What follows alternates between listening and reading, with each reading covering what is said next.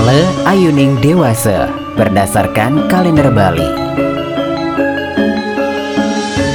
Ale Ayuning Dewasa Budepon Pujut 6 Juli 2022 Baik untuk upacara potong rambut Baik untuk pekerjaan yang menggunakan api Baik untuk membuka lahan pertanian baru.